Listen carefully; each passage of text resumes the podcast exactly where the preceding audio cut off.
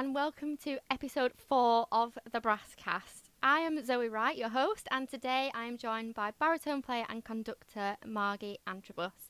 So, Margie was born in England to English parents, but moved with her parents to Norway at the age of three years old. Beginning her musical journey playing for the Manger Youth Band, she was heavily influenced by the well established banding community around her and the high level of brass players playing for Manger Musikklag and Eikanger-Bjørsvik Musikklag and the teachers at Manger Folkehøgskule. In 1995, Margie joined Manger Musikklag before moving to the Yorkshire Building Society Band in 1997 while she was studying her undergraduate degree in band musicianship at Salford University and her masters in musicology at the University of Manchester. In 2002, Margie decided to move back to Norway to start work as a tutor and later on as a conductor. Margie started working at Manger Folkehøgskule in 2013. The same year, she returned to Manger Musikklag on solo baritone. In 2017, she was promoted to deputy principal at Manger Folkehøgskule, and she is also a member of the team of conductors that work on the brass band course at the school. In the last couple of years, Margie has been conducting the Manger Old Star Brass Band and is looking forward to working with Flesland Musikklag later in 2021. And obviously, before we get into it, a massive thank you to Margie for being a part of this. It's an absolute pleasure to be able to chat to you and ask you a, a load of questions. thank you for inviting me. So Very honoured. and we'll just we'll go straight into it, shall we? Yes. So, can you just tell us when and why you started playing and how your musical journey began? Where your all your inspiration to start playing came from? I think it was around about uh, 1986. That's a long time ago. uh, when I uh, started in Manger School Band, in the youth band there, um, started on cornet, and we had uh, our teacher was the soprano cornet player Kjetil Morken for uh, Manger at the time, and that was that was great fun. Uh, decided that this was definitely something I wanted to do, so I carried on playing, and uh, I had an absolutely fantastic time with that band. It was one of the best school bands in Norway at the time. We were even at the Europeans a couple of times and won the nationals here in Norway. Um, I think all that is due to, as you said, the environment around Manger where it's just so filled with tradition of brass band and um, fantastic players everywhere. Um, I think my inspiration probably came from my dad, Michael Antrobus, who was conducting brass bands. He conducted Black Dyke before we moved to Norway, and he conducted Manger Musikklag and Eikanger-Bjørsvik. And I was always around listening. I remember going to concerts with Eikanger-Bjørsvik, and in, in my head, I mean, it's not like that, but in my head, they played Paganini every concert because I, loved it. So so that was just loved listening to it, and I, I just wanted to play. And my dad had instruments at home, so I always was always picking them up and playing. And um, I wasn't doing that, and he was in his study listening to music. And I would bring my little pony in and sit on the floor and listen to music with him. So I think that's the main inspiration. But uh, just everything out here was was so so interesting. So vibrant and alive with all the music. Yeah. Obviously, their inspiration came from England just a couple of years before that. So yeah, that's how it all started.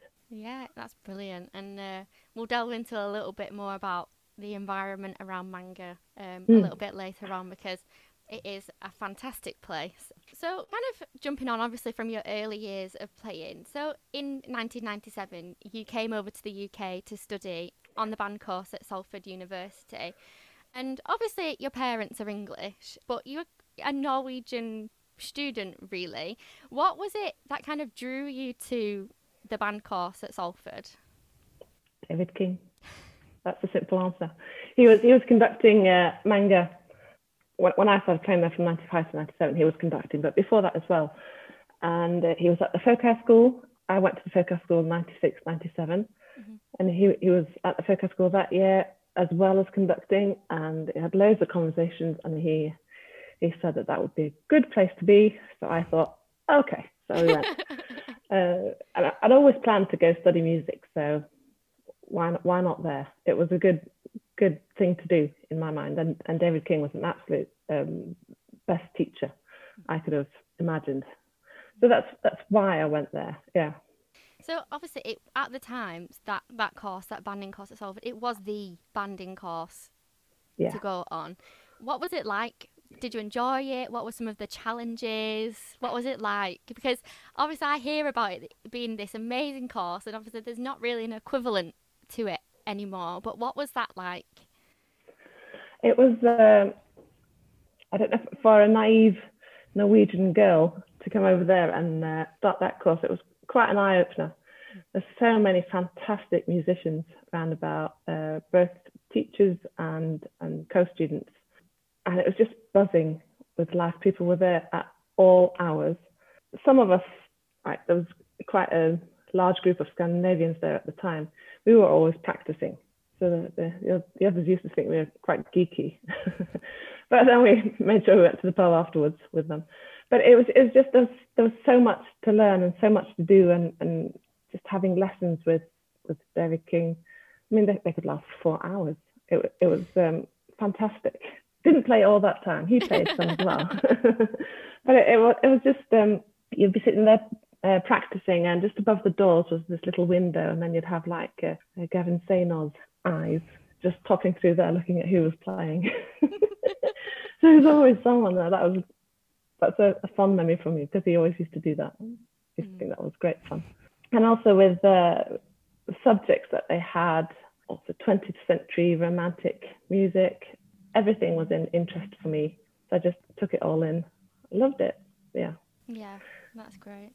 So whilst you were studying in the UK, that's when you joined the Yorkshire Building Society band on solo baritone, and you were there for around about five years. How do you kind of look back on and reflect on that time that you were with the band?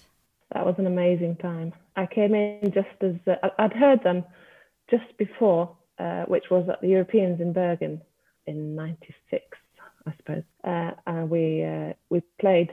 I, I, was with Manger then, and we played um, massed bands with uh, YBS at this concert on the Sunday. Uh, we played Just as I Am. It was just an experience to sit there and listen to all these sounds around you. I, I was used to great sounds and amazing players, but but this was just a completely different level, and and it was just inspiring, which was also a draw point for me to come to Salford, mm-hmm. because Dave King told me that he he would like me to come play first baritone there, so that that was enormous. And then when I got there, and uh, I remember the first rehearsal, I sat down because we were going to do the British Open, but then of course Princess Diana yeah. was killed and and it was postponed. But um, it was Wits and Wakes, and uh, you come in there, you don't know anybody. I'd met Shona uh, and I'd met Alia before, but nobody else. and you sat there, and you're supposed to, you know, you're just supposed to be good. Yeah. you just deliver. That's that's what you do. And uh, I, I was sitting there, and music was going on, and you get to this tiny little solo uh, on the baritone. It starts in the third octave C, and I just thought, just gonna go for it. I, I was scared out of my mind, but I just Yeah. had to go for it. But I mean, it, was- it was uh, it went it went absolutely fine, no problem.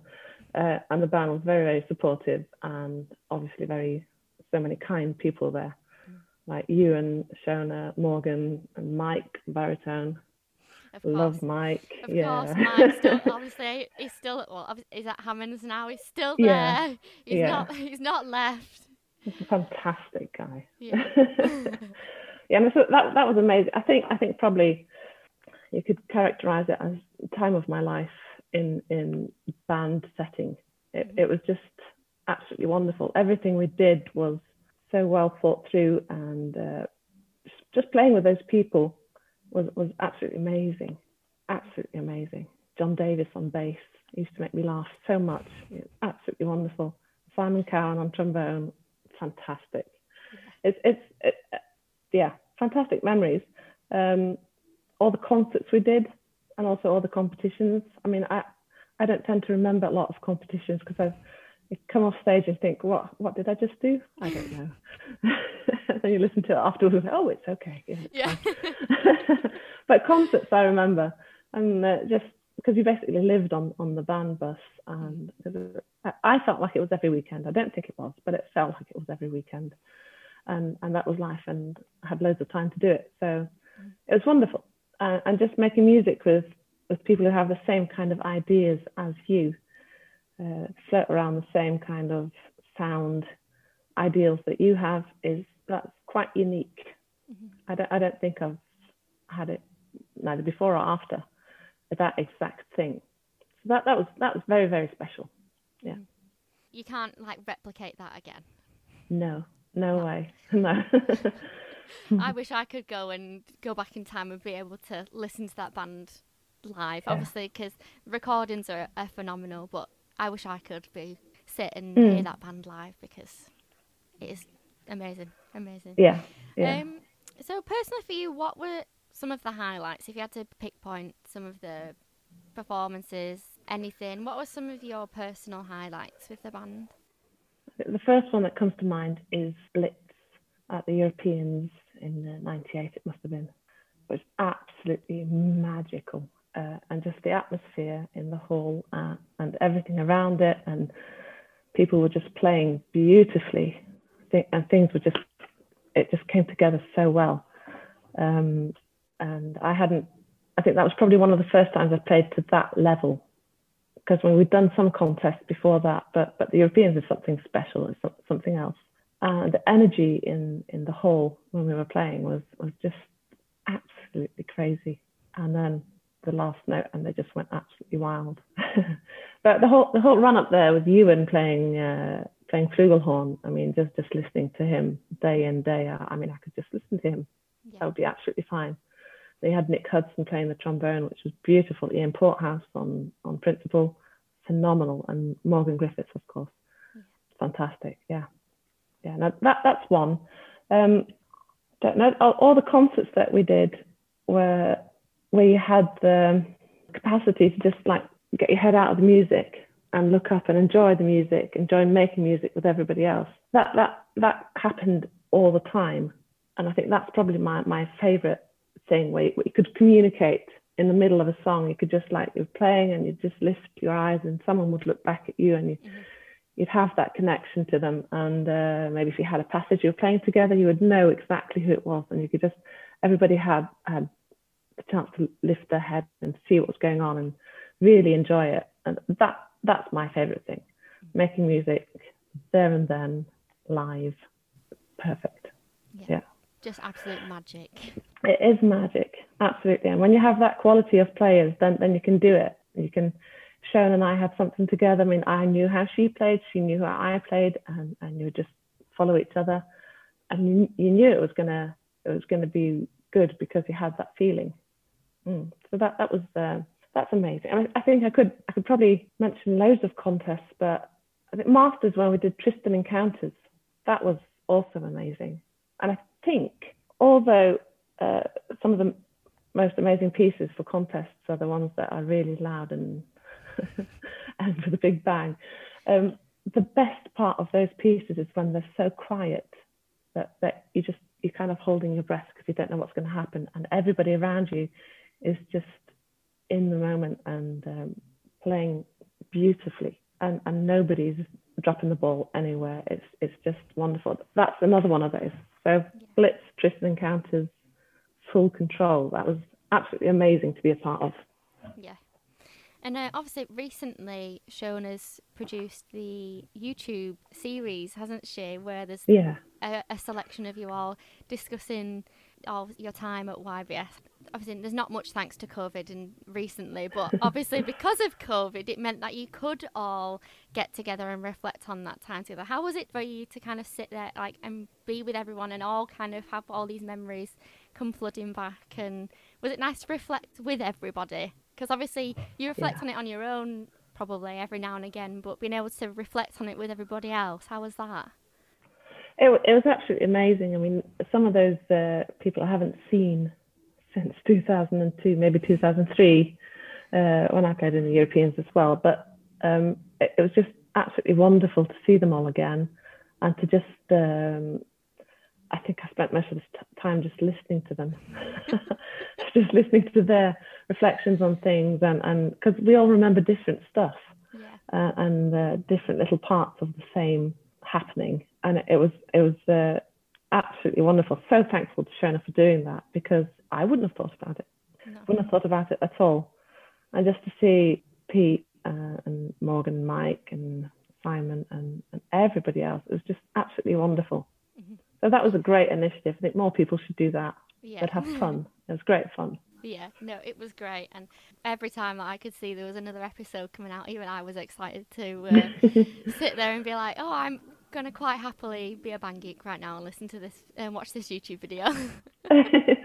yeah, there's some great stuff there. Yeah, so obviously in um, 2002 after completing your masters in musicology at the university of manchester you decided to return back to norway. How did your career progress then after leaving the uk and leaving ybs how did your career progress once you well come back to norway? It, it went um, straight into teaching basically. I start i came back to bergen uh, and i just started teaching just little jobs here and there and then i moved over to the East Coast and, and got a lot of work teaching and conducting wind bands and, and youth bands.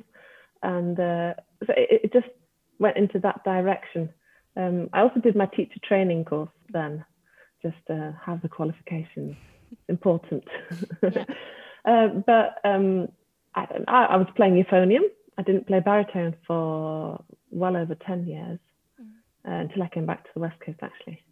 So, but but um, no, it was, it was more of a yeah, straight into teaching.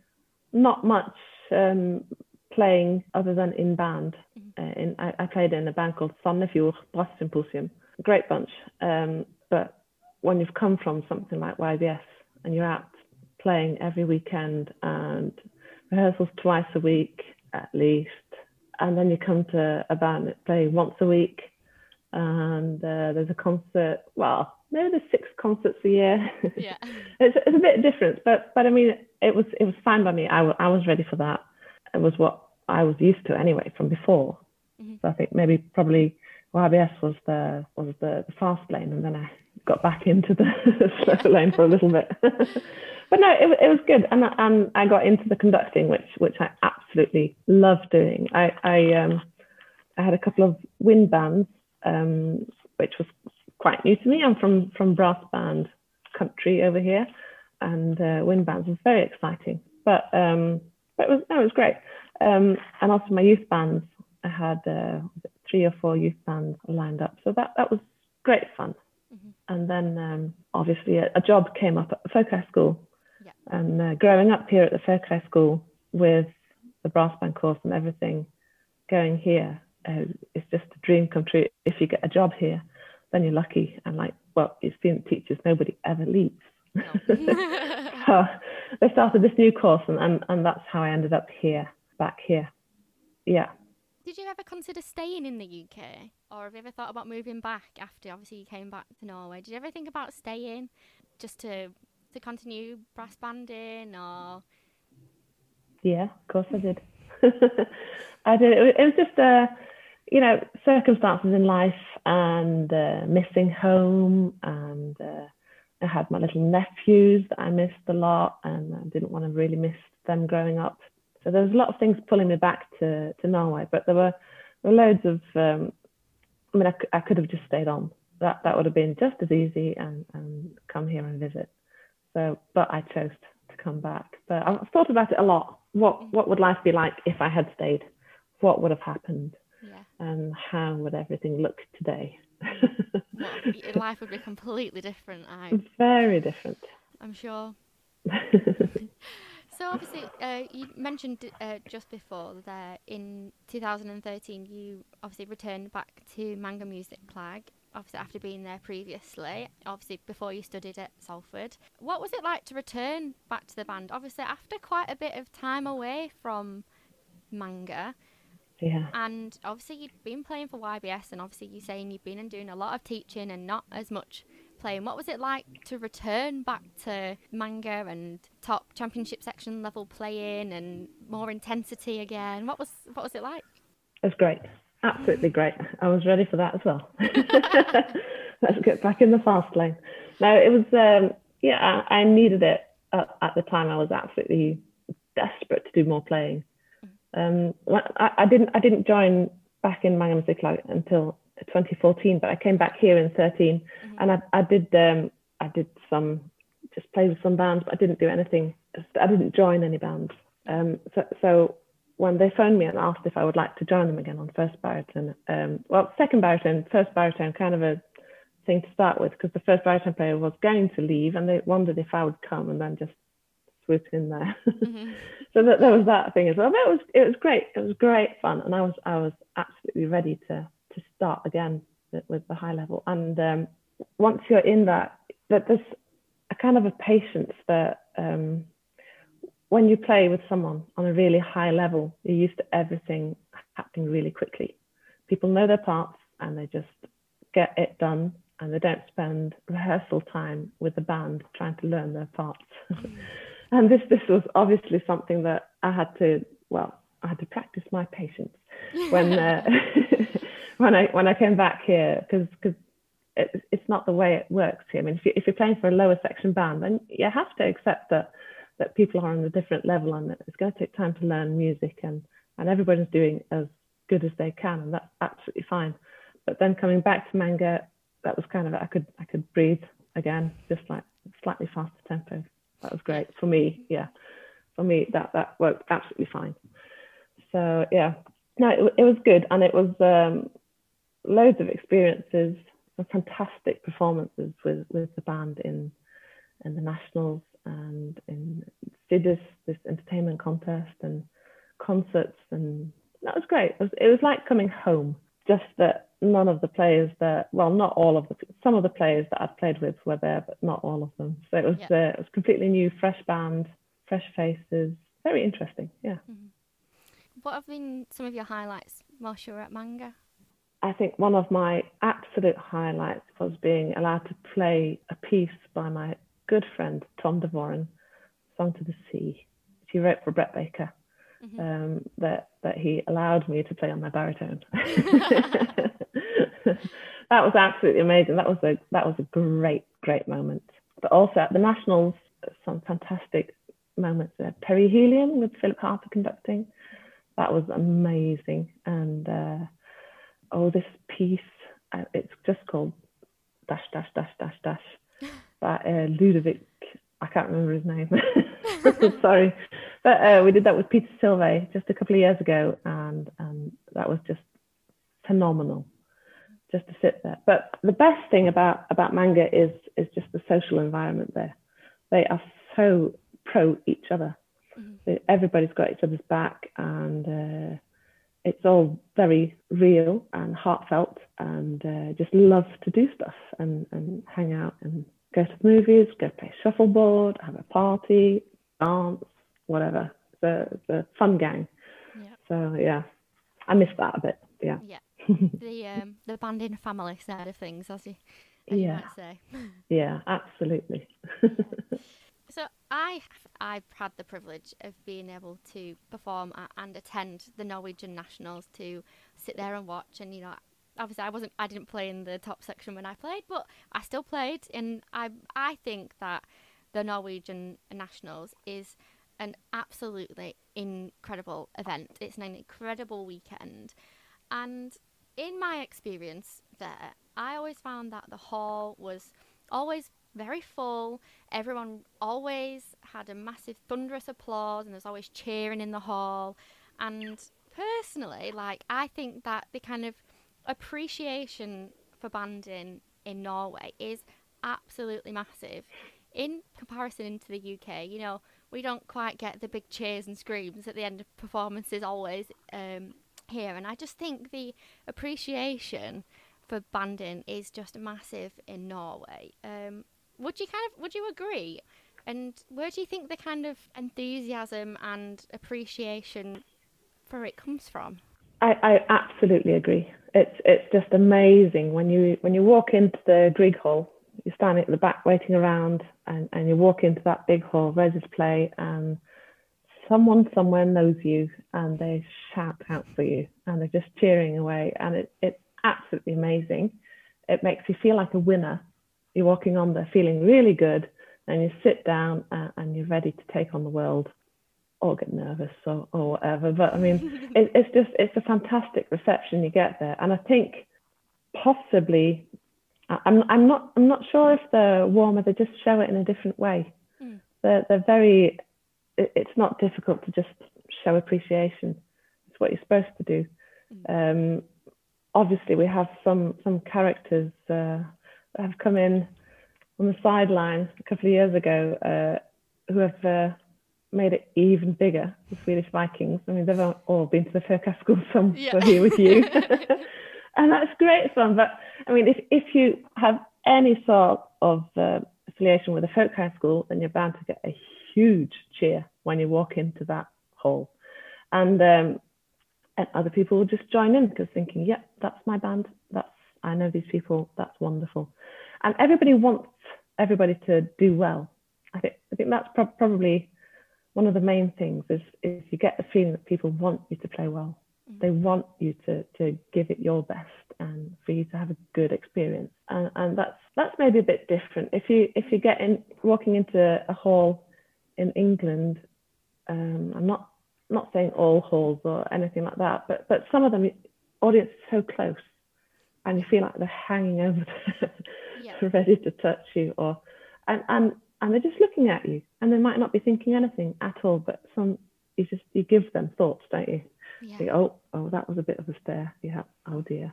But um, I don't know if if the Norwegians appreciate it more, but or maybe they do. Mm. Maybe it, I mean it's um, so far between everything here that if if you have a band in your village, then everybody roots for that for their band. That's the feeling I get anyway. I'm not sure how it works for, for the wind band nationals. If it if it's the same kind of that that would be interesting to see. Yeah. I have to go off and up and check it out if that's the same kind of reception there or if it's just the brass band. Because yeah. they're well, I think they're all they all feel like they're one big family that weekend, the Nationals weekend. Everybody's been looking forward to it for so long, practicing for months to get this far, and and it just it matters for them. Mm-hmm. So, and it kind of uh, everybody has their team. It's like football. Yeah. Something like that. Yeah. Yeah. No, it's great, and obviously when I when I've been there, I always kind of the Norwegian audience. I kind of it does feel like it has this friendlier audience, as you say, like they're wanting you to do well. As sometimes I feel, and you know, in my experience banding in the UK, sometimes I feel like some people might be sat there say, thinking, right, when are they going to split a note? When are they going to mess up? Sometimes, and I've never felt that in when I've been at the Norwegian nationals. It's not. I don't. I've never felt that same kind of when are you going to mess up and oh, what's going on there and like that. Obviously, yeah. you, you think it's you feel it's much more friendly. Do you find it from your experience? Obviously, when you were over here and what have you. Do you find the kind of audience or the contestant experience any kind of more intimidating or less intimidating or? Hmm. I, I think the contesting in Norway is less intimidating. Uh, I do. Um, in Britain, you have, uh, I mean, apart from some entertainment contests, it's mainly just set pieces, isn't it? Mm-hmm. So everybody's playing the same piece. And and um, the nationals in Norway on the Friday for, for, the elite section anyway, which is like top championship section. Mm-hmm. The elite section play set piece on Friday and own choice on Saturday and the Friday has has uh, probably got a slightly dif- different atmosphere mm-hmm. than the Saturday. Saturday is just show where you get to choose your piece and everybody's chosen something that shows their band to the best potential. But but the Friday when everybody has to be judged out from the same pages, that that's probably slightly different. But um, I think it's less intimidating. Yeah, there, there's uh, obviously there's more space. If if you go play in Birmingham, then you kind of get the same feeling because there's a lot more space. It's not as intimidating as like St George's Hall, yeah. which is very close. Right? Uh, but um, I, I, was at the Nationals in Albert Hall a couple of years ago. It was. I was there. Uh, yeah, the Howard Snell piece. Yeah, yeah, yeah. Yeah, we met up, didn't we? We did, yeah. We did. and uh, I, I, remember sitting there listening to to a band and thinking, well, well it's it's easy to find the differences in your own opinion, isn't it? I mean, yeah. I'm very glad I didn't have to sit there and adjudicate. That would be difficult. But um, just listening to some of the comments around me, it was uh, slightly uncomfortable mm. sometimes. But I, I, think you can get that at the Norwegian nationals as well. If someone has a very strong opinion and, and thinks everybody should listen to them, then they're going to voice it. And mm-hmm. you get those kind of opinions everywhere, but you can just choose not to, to have to listen to them. They just just filter them out and, and have your own opinion. I think, yeah, very important to yeah. just trust your own instinct there. Um, so you did. Um, you said there how obviously the Norwegian nationals has the two two days of the contest, the the set test and the own choice, which is obviously very similar to the Europeans.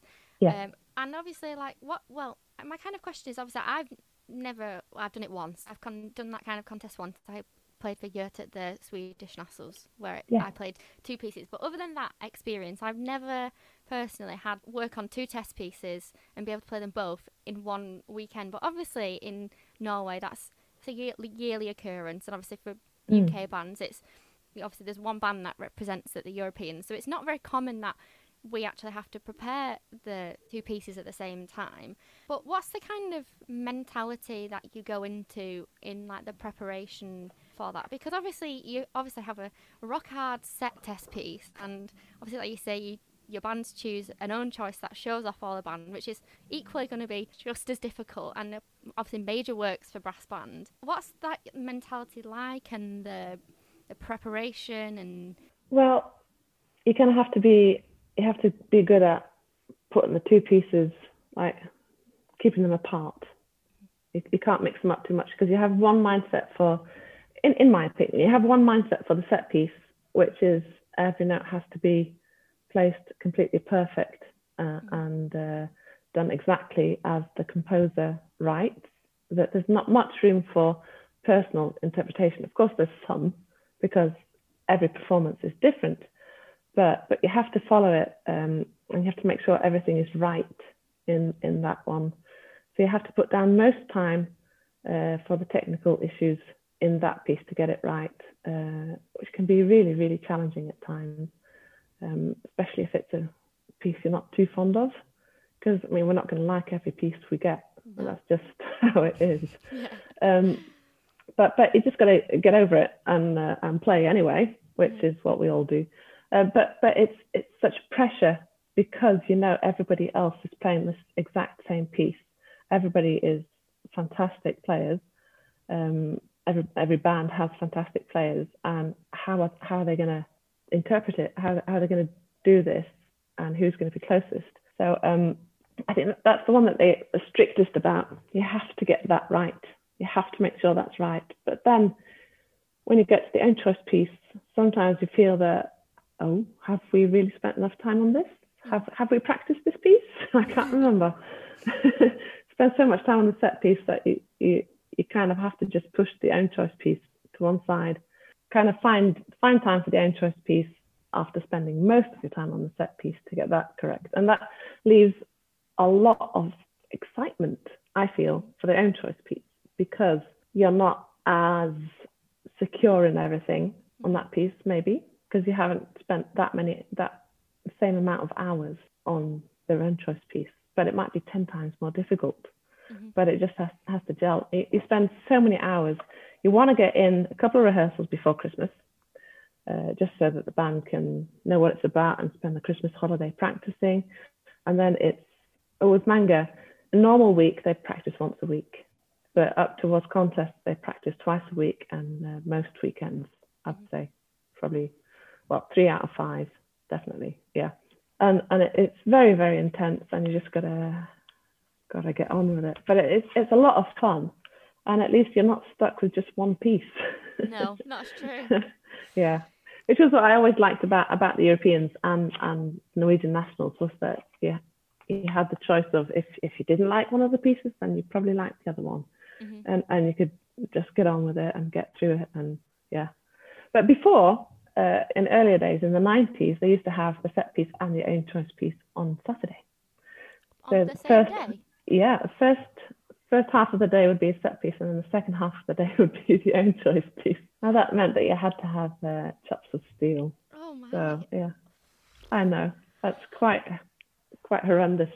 I think there was one year that uh, drew last on the set piece and first on the own choice. Oh no! And I, I, think it was them. I might be wrong, but it was one of the bands anyway. Mm. And and that was um, yeah, that was quite hard. Yeah, and you know when when you're on a contest stage, you give more, don't you? You always give just a bit more. So you're Yeah. absolutely knackered at the end of the performance, even though it's just 15 minutes or something like that. And you've been practicing for hours. I mean, Yeah. and 15 minutes just kills you. But but that's that's how much you give, and then you have to go and just get ready for the next one, which is crazy. I don't think I'd honestly. I don't think my brain would be able to cope with having two performances on the same day. It's bad enough getting nervous for one performance, let alone the relief of having done doing one and then getting nervous all over again because you've got another one to do. Yeah. At, at least now with, with the two days, then you can you can play a set piece on the Friday, and then you go back to the band room and switch your mind over to the next piece, and then you're ready. Uh, and then you have the night to just get into it and calm down and start let, again. Uh, let your lips recover a little bit. Yeah. yeah. Actually, I remember when we did the Europeans with YBS, you'd have, have the set piece one day and then the own choice the next day, and then we had the festival concert. And I, I think probably in uh, 98, I, I'm wondering, I, I'm not quite sure, someone else will have to correct me, but I think it was set piece and own choice same day, and then rehearsal, obviously, for festival concert and festival concert. That, yeah, that's amazing. That's a lot. That's a lot. Yeah. My hat's off to you. Like I couldn't do that. I, I just couldn't. I think you just you just get into it. You just think, yeah, well, I've, it's got to happen. So there you go. I Yeah. suppose you just get on with it. I suppose, don't you? Yeah, yeah, So you did mention before about Siddis, obviously, which is kind of the equivalent to the UK's Brass in Concert in the, some respects of their kind of more entertainment contest a a program of music rather than a rather than a set test. Mm. Um, and obviously you performed at both, and only a few years ago you came over and performed with Manger at Brass in Concert, didn't you? yeah. Um, and I don't know if I equally it's another one. I don't know whether you agree with me, but I always find like the performances that are given at Siddis are a little bit more out there. They're a little bit more modern and pushing the boundaries of traditional brass banding. And I don't know, perhaps maybe in the, in the UK we're just a bit reserved and would want to stick to our roots a bit more. I don't know, but yeah, do you agree? What's it like on your side of things? Do you think Norway, a, a Norwegian banding, is pushing pushing things and changing things? I think they probably have been and still still are because they're they're doing a lot of uh, new stuff every every like entertainment contest. Siddis. There's, there's a lot of new music there. It's either arranged or composed for the occasion. You have people like Martin Winter who, who composes a lot of, of stuff and, and it's uh, proper program music. You have you have a story behind it and, and quite often you have costumes, which is a lot of fun. Or you have to make a, a some sort of Picasso like sculpture for the middle, which I had to do for when we came over for Brass in Concert. Yeah, Mhm. that was funny. Um, but um, a lot a lot of this new music has come from composers and arrangers who were around when uh, when we came to Norway uh, and the brass band course started here at Manger. Uh, it, it's it's kind of a hub, and I know I talk about it a lot, but it, it's kind of a hub for what happened further on down the line in Norway. And and a lot of these uh, people came to the course and they had they listened to loads of pieces and were introduced to new music. Um, my dad was he absolutely loved new music, contemporary music, and he made them listen to it and, and they listened to Tower of Power and they had a lot of fun and they wanted to play that. They wanted to push the boundaries. And then you have composers like Torstein Ågård Nilsen, who's also a teacher at the Manger and he, he was here in those early years. Yeah. And he, he keeps pushing the boundaries as well. Uh, they, they want to do something new. They don't want to just play the old style music. But then you have bands like Bjørsvik who suddenly decide that no, actually we do want to play the old type music, and then they go to Siddis with a completely standard program with a march and a solo, and and people love it. So, so I think you have you have absolutely everything in those contests, and and you're just gonna be open to ev- to whatever comes. Mhm. I remember when we did uh, what was it, Cry of the Celts or something like that, uh, and we had to do it without music uh, for Spennymoor or something like that. That was that was out there. I, I felt that was out there. But at the same time, Manger was here uh, playing uh, at Siddis music where they, they played without music, but they were wearing like uh, monks' robes. and singing and chanting. And it, kind, it kind of went from there and then it just went whoosh in, in Norway. Everybody went out in that direction and tried to make something new and exciting and move around the stage and switch up how everybody was sat. And, and um, whereas in in England, apart, apart from us doing that crowd the Cups, it, it wasn't really, it didn't really take with all the choreography, but the music did. So they, they loved the music, but but they could leave the choreography, which uh, is probably just as well.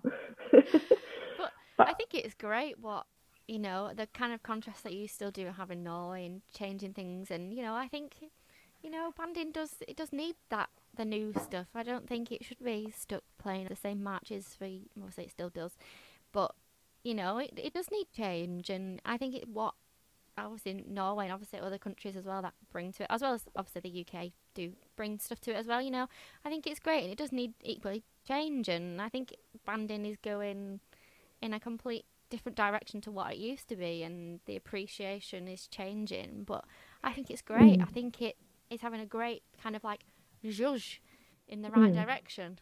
Yeah, absolutely. Just listen to what I mean. What what Hammonds did with uh, that um, is it an Indian guy? Yeah, with Shri. Yeah, yeah, Shri, yeah, Shri, yeah, yeah. I heard that up in uh, Brass in Concert. It was amazing. Yeah. It, was really, really exciting. Mm-hmm. Why not? I mean, that, that's what it's all about. Finding something that you like and and, and trying it. I mean, every, everybody can do it. In in Manger, we used to when we had a program that was set up, we'd find pieces that they would like to do. You had some cornet players who were also trumpet players who could just play jazz. They could mm-hmm. play funk. They could they could basically do anything and then the next second sit down and play a sweet little cornet solo. Yeah. And it's it's just the ability to do that and then make other people feel that they can do it too. Because I think a lot of the time it's that we feel we're not competent enough in that style of music to play it. But if you don't try, then you're never gonna be competent enough. And and it's just about listening to the people around you and going with the flow. So we arranged loads of stuff um, for that style uh, and and obviously with uh, with people uh, arranging like Reid Gilje from Eikanger. Mean, he's an absolutely amazing arranger, and he, he's done some music that is just phenomenal. That all the bands here want to play again and again and again. And you have Sven Henrik Giske, who pulls a completely new uh, musical language into it, but kind of a lot of the same style as well. And then you have Torstein Ågård Nilsen, who will arrange stuff as well as compose stuff, but he just switches everything around so it sounds fresh and new, and it's it's exciting.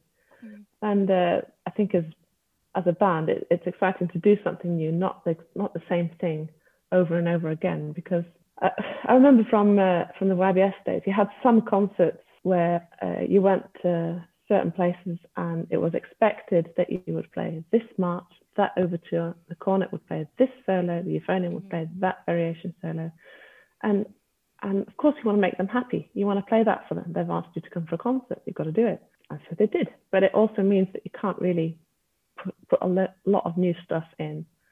And like we, I think we did. Uh, you, you, couldn't play big, big pieces like a, a massive big contest piece no. on a concert. That wasn't really what you did. I remember we did it before the Europeans once uh, because we had a concert very close up to the Europeans. And I think we were playing Odyssey or something like that and we played the last half of it.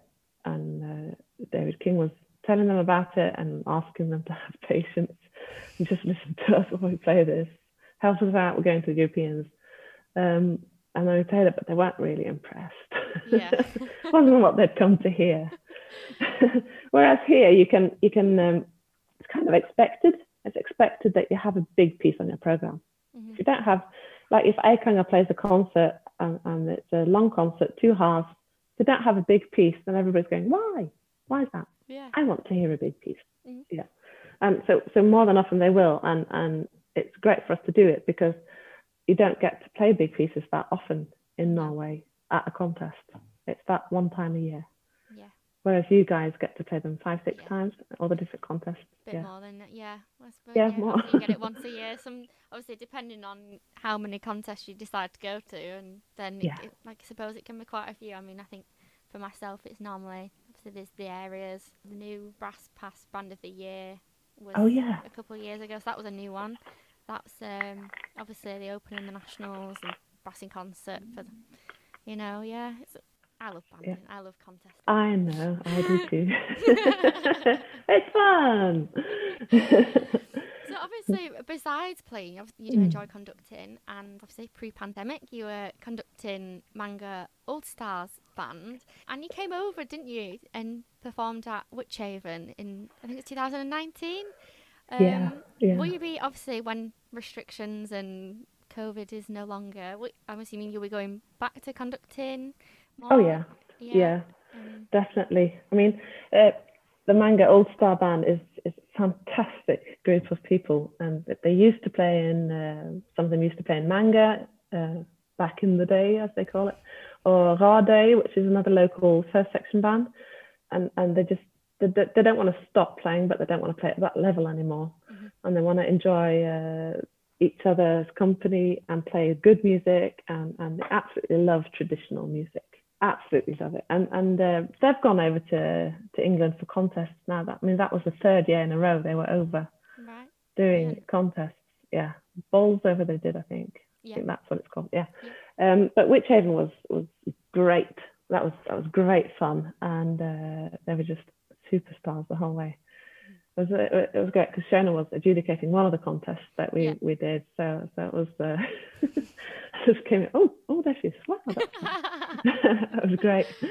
But um, no, they love doing it, and, and they will definitely come back over. And they were gonna come over uh, last year, but obviously no, uh, not happening.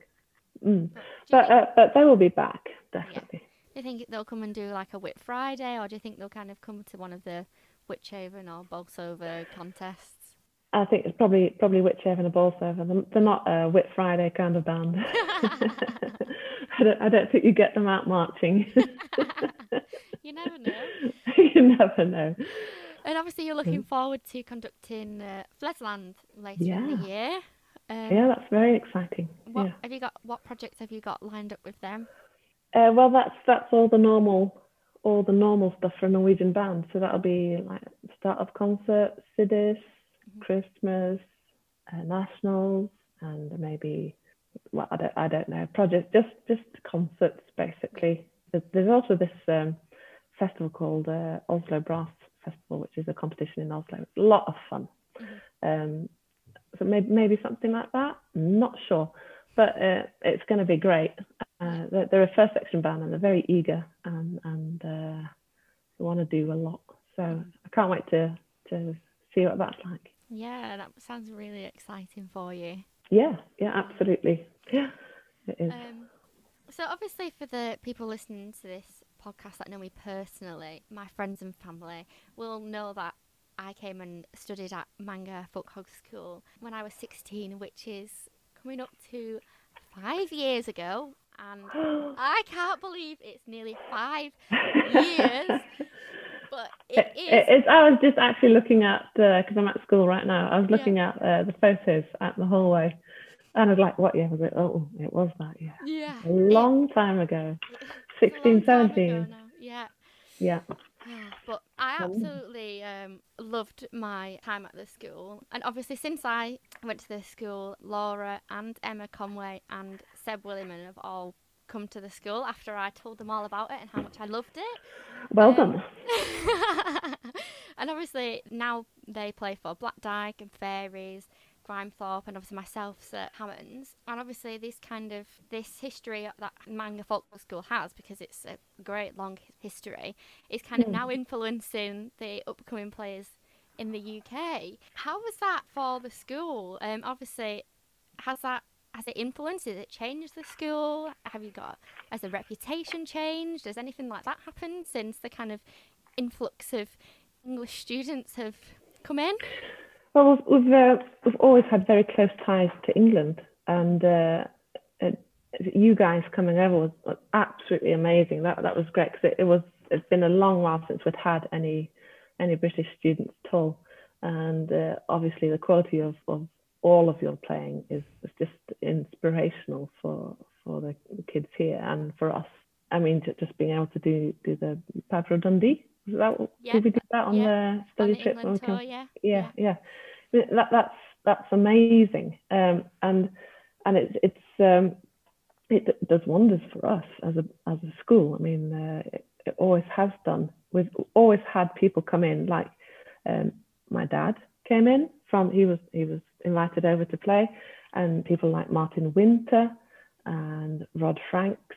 There's always been an inspiration from there. But to have students, well, we had Robin Taylor, and we've had um, David Roberts.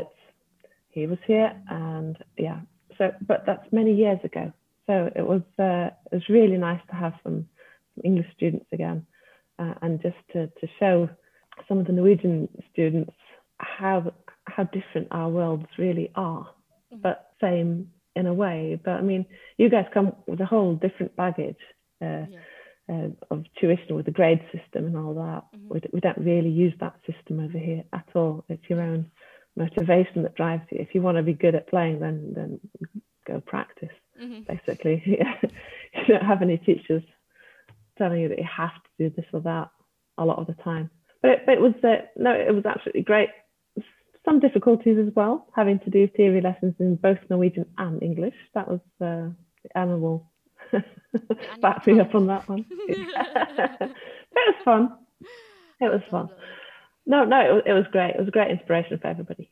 Um, mm. Obviously, for the people listening that don't know anything about the school um, and just thinking, what's this school you're talking about? I've never heard of it. Could you mm. just give a very brief overview of what life at the school is like, what the courses are like, just very briefly for those that have no idea what go- we're going on about here? So, a, a school is uh, a kind of a gap year before you go to university, uh, where Scandinavian uh, students go and they seek their hobbies or interests, and it could be anything from from rock climbing to politics or environment issues or music, arts, anything you want to do. We have over 80 schools in in Norway, um, so there's there's a huge variety of stuff you can do. Manga is now a music school, has only music courses, and the only brass band course in basically the world. Yeah, let's see. Um, and what you do is you come here and you play in a brass band, you play ensembles, you have conducting lessons and teaching lessons, and you listen to brass band and classical music, and then you have to have lessons with the other kids as well. I mean, when you were here, we had school choir. Yeah. Remember some Norwegian from that, maybe? I think I, I won't let you sing. I think I've blagged my way through trying to sing some of the Norwegian. but basically, it, it's it's a gap here where you get to do your hobby. You get to spend time with people who are interested in the same thing as you. And for a lot of our students, they they take this time to uh, work up work up towards uh, auditions for for some sort of music school if they want to. I mean, what we have is videregående, which is your A levels. I mean, they're very, very stressful. You have to get good grades and you have to do well to get into the school you want to go to. And so that you don't have time to practice as much and really work up towards the auditions. At the Soka school, you do. And, uh, and we can work everything around what you want to do. I mean, we don't have any exams. There's no auditions to come in here. And, and anything you learn comes from your own motivation. So if you're motivated, then you can do absolutely anything. If you're not, then you're not, and that's fine. Uh, some people come here to develop their social skills, if that's what they want to do. Because I mean, you know, you know what it's like here living. It's a boarding school. There, you're there 24/7. Every meal is together. You live with someone, um, and there's not much chance to be completely alone. Of course, you can if you need to, but but um, you really develop your social skills in a way. And you develop tolerance and acceptance of others that is mm-hmm. absolutely key to life. Yeah. yeah. And obviously it's important to say that the school is in a very small town and it's not close to the city. There's not loads in the town um, so it's not like you can just go off into the town. Oh, I'm gonna go to this, you know, go and gonna go shopping today. Like, not the case. You're in kind of in the middle of nowhere. Not... Oh yeah, yeah, it's kind of on the outskirts of nowhere, really. Yeah. I mean, the Northern Sea is is the next stop. It's an island, mm-hmm. and uh, well, we have two food shops. We actually have a pizza shop now. Did we have Oh. that when you were here? No, No. Oh, that's exciting. uh, development. Wine Monopoly they've got here as well. Yeah, Didn't have back a- then. I think so. It was a Oh, was it? small- Yeah, It was yeah. a small one inside the. Tiny. Yeah. Yeah. Yeah. But I mean, it, it's a very small place, and if you want to go somewhere, you have to plan. Yeah. like to all these concerts that, that are happening in town or something. I mean, we, we have school cars, and, and students can borrow them to go listen to concerts, but you have to plan, and it takes what 45, 50 minutes to get there. Yeah. Mm. Yeah, not a lot of crazy stuff going on.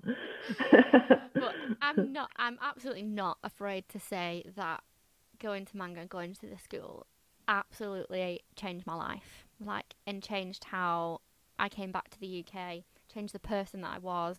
I went as one person, and I came back to the UK someone else. Um, yeah. and I absolutely loved every single minute that I was there, and I have made lifelong friends because, Mm.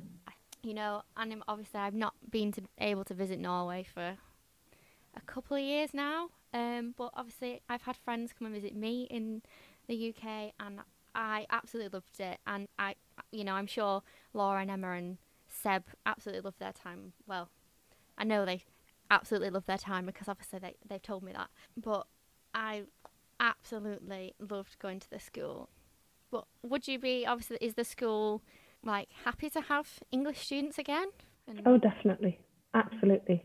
No problem. We would invite anybody at any time. You, you can can search us, uh, you can Google us and, and, and find us, and there's an English application form online.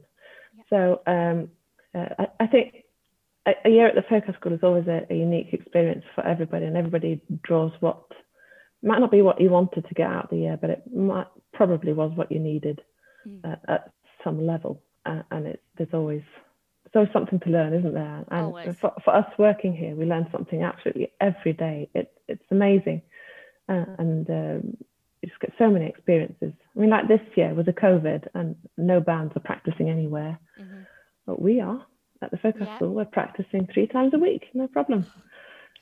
so I'm so jealous. I'm so I can jealous. imagine. I'm a bit jealous, and I'm even here. So yeah, I'd like to be conducting my band outside of of the Focus School, but but at least I get to conduct now, and um, and it was it was my turn to go on the study trip and, and conduct, and Mhm.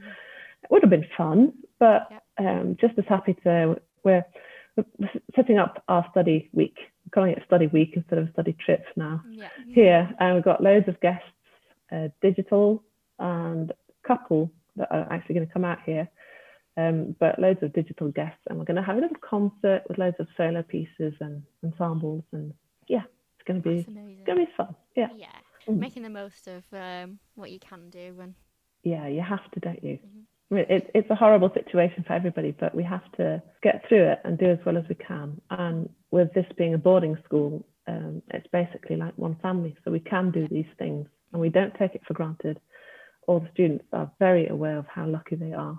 Right now yeah I'd be if if if I was I could be at the school now whilst the world is going on like this. yeah I think I'd I'd be would be taking every moment. I'd be loving every moment even more than I did when I was at the school because it's a, a very lucky position to be in. And mm, mm. but obviously you don't just have the brass band course, no and I believe you've had some new courses since I came to the Yeah. school. Um, obviously if there's people listening to this that are like, oh, this sounds really cool. Obviously, all of us that have come to the school from England have been on the brass band course. Would could people come on other courses if they wanted? well absolutely we've had uh, people from america from uh, iceland from ecuador was there any ecuadorians here when you were here No, no, that wasn't No, no. Um, from anywhere. I mean, it really doesn't matter. We had we had uh, an Icelandic girl on uh, the singer songwriter course. So I mean, the courses we have we have our uh, brass band, obviously, uh, band like rock band, jazz band, anything like that. Uh, singer songwriter, music production. We now have hip hop, which is really cool. yeah, it's really cool. Uh, um, we have um, music, living and leisure, which is a, a special needs course. And we have two new courses starting up uh, this autumn, which is music and health. So if you want, if you want to go into music therapy, and uh, also we have a stipend course, which is like a second year course for students who want to go and uh, be mainly like linked up to one of the courses, but they have different subjects in Yeah. uh, leading and yeah. So it's it's uh, a lot going on. Um, anybody can come onto any course. Yeah. Uh, yeah. Send an Amazing. application. Yeah. It's I, th- I think it's it's a lot of fun for everybody here. Yeah, absolutely. I mean, last year wasn't that much fun when we had to be sent home halfway through, but Yeah. they they coped. Yeah. But, Yeah. nah, amazing. And obviously the school is, is flourishing with its new courses and everything and Yeah. it's that's so nice to hear and everything's going well. I'm so Yeah. um, pleased to hear that and only wish that I could come back and relive. Come back. You'd be welcome to. Yeah, just come visit. Even even visit for like a weekend. Like I'd love that. Just you know. Oh, that'd be great. Next time you come over for contest. yeah. for sure. For sure, for sure. Well, this has been absolutely lovely. I've thoroughly enjoyed having to chat to you and being able to pick your brains. It's been amazing and hear everything about everything that's going on and what have you. But my my last question really is what's next? What's next for you? Where's your career going? What's what's happening ne- next? Well, that's a bit of a tough question. no, it, no, it's not. I mean, I'm staying here at the school as as uh, deputy principal, conducting. Um, ob- obviously, going to Flesland will be like a step up section wise. So Mhm. that'll be really interesting to see see how that is. And um, also, um, I have I have a Yamaha appointment, um, being an ambassador there. So I might be doing some teaching down through Europe uh, when we're allowed to travel again. When we're allowed So, to travel. yeah, so that that's really exciting. I'm looking forward to that. To see see what happens there. But basically, it's just being here, Yeah. having a. I mean, it's great. I love it. Yeah, Mhm. Wouldn't change it. Yeah. Fantastic, amazing. And obviously, thank you again for being on the podcast. It's an absolute privilege to have you on, and I know that people are excited to listen to this episode. But thank you for giving up your time and being on the podcast. Thank you for inviting me. It's You're very very kind. you're welcome. So, thank you, obviously, for listening. This is the fourth episode of the Brasscast, which is so exciting. The amount of uh, people that are coming and listening to the podcast every time is growing and growing. So, that's um, amazing to hear. Obviously, don't forget to keep up to date with everything the Brasscast on Facebook and Instagram. And if this is the first time you're listening, go and catch up on the previous episodes. There's now been episodes with Morgan Griffiths, Philip McCann, and Lee Brigg, which are all fantastic and you will absolutely enjoy them, I am sure. Thanks for listening. Uh, keep up to date with everything the Brasscast. And yeah, that's all for now. Thank you once again to Margie for being on. And to everyone listening, I hope you're keeping safe. But for now, take care and bye bye.